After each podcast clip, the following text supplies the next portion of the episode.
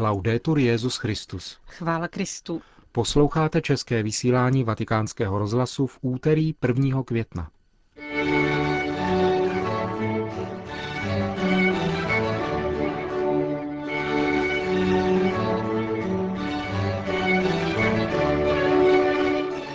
Benedikt XVI. napsal zvláštní poselství Papežské akademii sociálních věd. Svatý otec osobně zatelefonoval arcibiskupovi Baňáskovi. O zkušenostech z misí v Černé hoře uslyšíte od jejich přímého účastníka. To jsou hlavní témata dnešního pořadu, ke kterému vám příjemný poslech přejí Milan Glázer a Johana Bronková.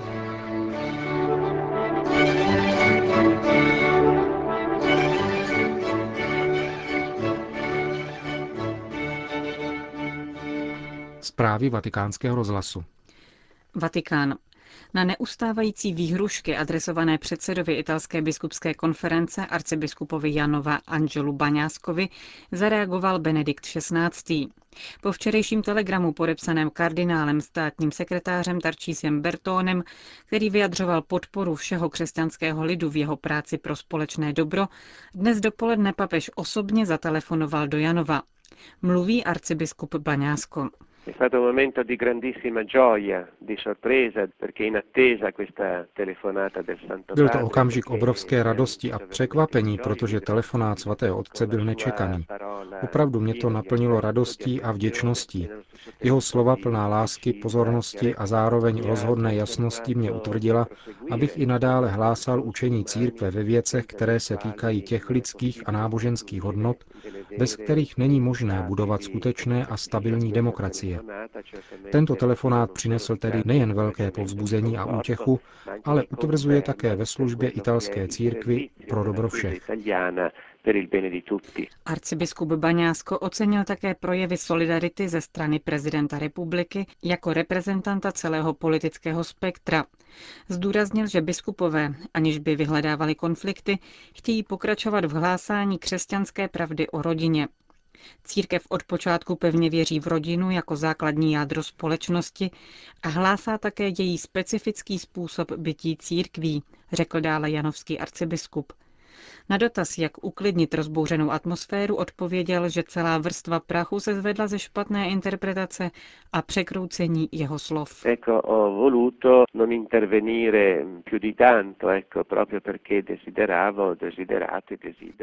Už jsem se k tomu nechtěl vyjadřovat, protože jsem si přál a přeji si, aby došlo k poklidné reflexi, která by přinesla uvolnění napětí.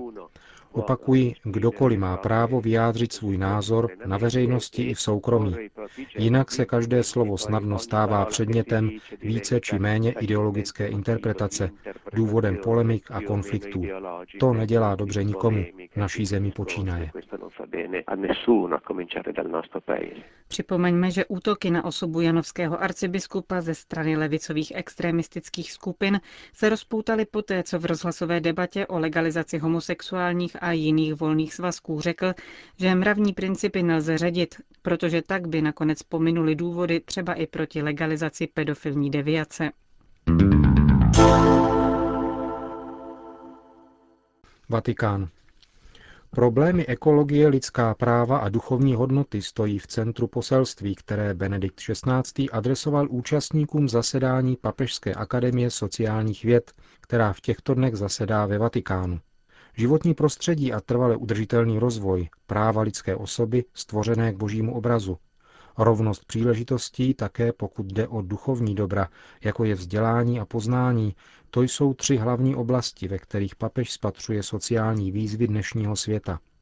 Svatý otec upozorňuje, že k naplnění těchto výzev je nezbytná také mezigenerační solidarita, která má základ v lásce uvnitř rodiny a jednání vedeném láskou a spravedlností. Mezinárodní společenství si uvědomuje, že světové zdroje jsou omezené a že je povinností každého národa aplikovat politiku směřující k ochraně životního prostředí s cílem předejít ničení přírodního bohatství, jehož plody jsou pro dobro lidstva nezbytné, píše papež k otázce životního prostředí a trvale udržitelného rozvoje. Zvláštní pozornost má být věnována nejchudším zemím, na které nejtěžším způsobem dopadají ekologické kolapsy, Svatý otec vyzývá v tomto kontextu na prvním místě k ochraně morálních podmínek a k autentické lidské ekologii, o níž mluví už encyklika Jana Pavla II. Centesimus Annus.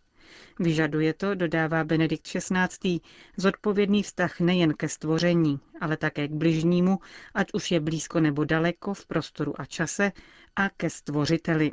Druhá výzva se týká našeho pojetí lidské osoby, s nímž nutně souvisí také naše vzájemné vztahy. Pokud se na lidské bytosti nepohlíží jako na muže a ženy stvořené k božímu obrazu a obdařené nescizitelnou hodnotou, bude obtížné dosáhnout spravedlnosti ve světě. Jak naznačuje Benedikt XVI., nestačí mezinárodní deklarace a právní opatření. Aby se tyto deklarace projevily v řešení globálních problémů, je nutné jít mnohem dál, upozorňuje papež. Mezi globálními problémy jmenuje rostoucí rozdíly mezi bohatými a chudými zeměmi, tragédii hladu, žízně a chudoby na planetě, na níž je dostatek jídla, vody i blahobytu.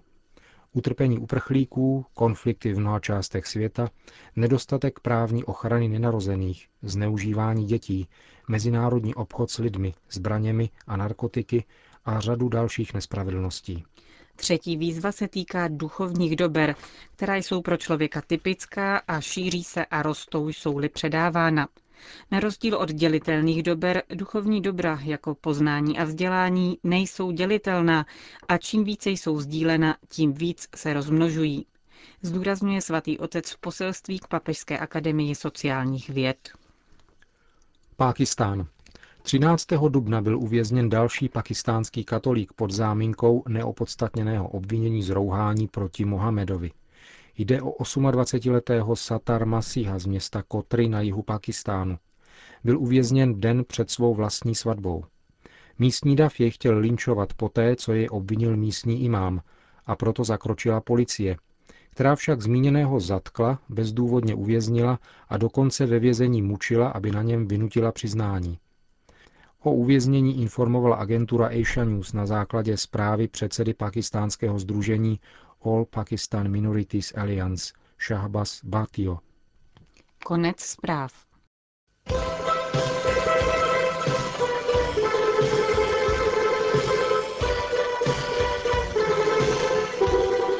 Biskupové nedávno vzniklé biskupské konference zahrnující Srbsko, Černou horu, Kosovo a Makedonii konají tento týden svou první kanonickou návštěvu ad limina apostolorum. Benedikt XVI. včera přijal biskupy ze Srbska a Černé hory. O svých zkušenostech z pobytu v Černé hoře vypráví Jiří Brabec z kongregace legionářů Kristových. Černá hora je nezávislý stát od 21. května roku 2006 a z hlediska církevního zde najdeme dvě diecéze, diecéze Kotor, ve které působí asi 20 kněží a starají se o 20 tisíc věřících. Je to asi 5% obyvatelstva, ostatní jsou pravoslavní a většina muslimů. Nedávno jsem navštívil se skupinou devíti mladých dobrovolníků oblast blízkosti Kotoru v Černé hoře, abychom tam pomáhali místní charitě. Rád bych popsal některé z dojmů, které podávají zajímavý obraz o Černé hoře, vzdálen od zpráv v médiích o politickém převratu, o samostatnění a o prvních politických volbách v nové zemi. Vstoupili jsme do domu. Žádné okno, žádná voda, žádný plyn, žádná elektřina, žádné topení. Obydlí se 16 čtverečními metry pro desetičlenou rodinu. Nejmladší dítě nemá ani tři měsíce. Trochu světla během dne vstupuje skrze štěrbiny ve stech.